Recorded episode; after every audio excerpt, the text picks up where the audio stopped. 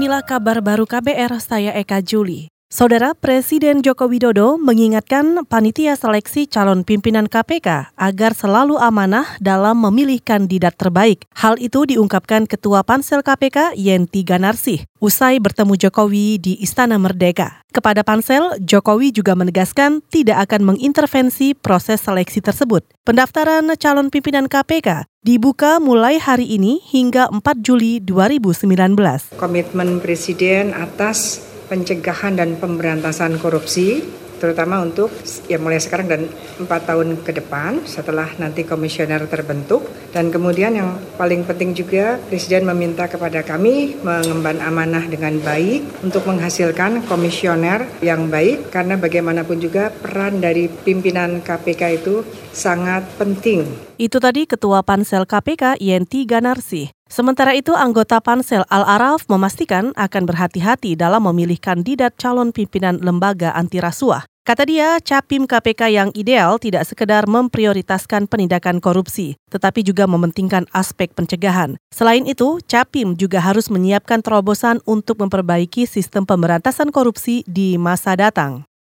Tersangka kepemilikan senjata ilegal dan kasus makar Kiflan Zain melaporkan Helmi Kurniawan alias Iwan ke Bares Krim Polri. Iwan merupakan salah satu dari lima tersangka yang diduga akan membunuh empat tokoh nasional. Kuasa hukum Kiflan Zain, Pitra Romadoni Nasution mengatakan Iwan dilaporkan karena diduga memberikan keterangan palsu dan testimoni dalam konferensi pers di Kemenpol Hukam pekan lalu. Iwan mengaku mendapat uang 150 juta rupiah dari Kiflan untuk membeli senjata yang akan digunakan untuk membunuh empat tokoh tersebut. Jadi dengan keterangan daripada tersangka tersangka-tersangka ini kan kami keberatan.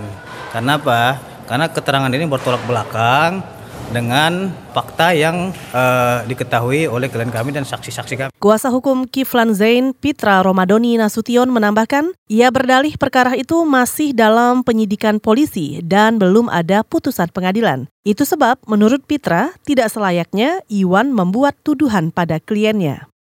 Kita ke Kalimantan Timur, Bandara Internasional Sepinggan Balikpapan siap beroperasi 24 jam. Ini dilakukan untuk mengantisipasi jika Bandara Aji Pranoto Samarinda tidak bisa beroperasi karena cuaca ataupun banjir. General Manager Bandara Internasional Sepinggan Balikpapan Farid Indra mengatakan saat ini sudah ada penerbangan yang harusnya ke Samarinda, namun terpaksa dialihkan ke Bandara Internasional Sepinggan Balikpapan. Meski begitu, tidak ada lonjakan penumpang di Bandara Internasional Sepinggan Balikpapan.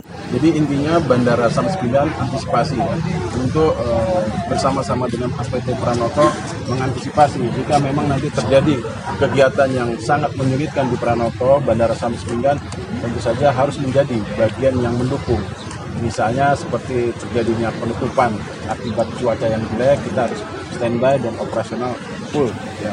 General Manager Bandara Internasional Sepinggan Balikpapan Farid Indra menambahkan, rute penerbangan dari Bandara APT Samarinda memang masih sangat terbatas. Di antaranya melayani penerbangan Yogyakarta, Jakarta, Surabaya, maupun Bali. Bandara APT atau Bandara Aji Pranoto Samarinda juga tidak beroperasi pada malam hari. Itu lantaran tidak ada lampu bandara dan landasan pacunya pun hanya di bawah 800 meter, sehingga hanya pesawat tertentu yang bisa mendarat.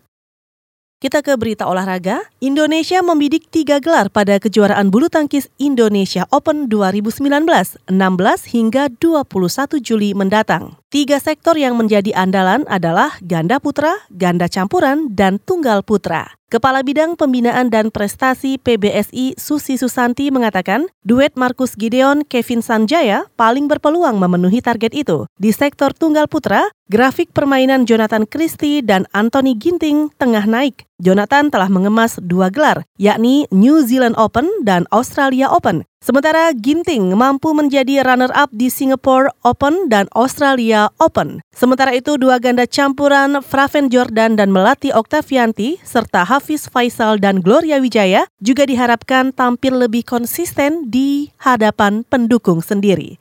Saudara demikian kabar baru, saya Eka Juli.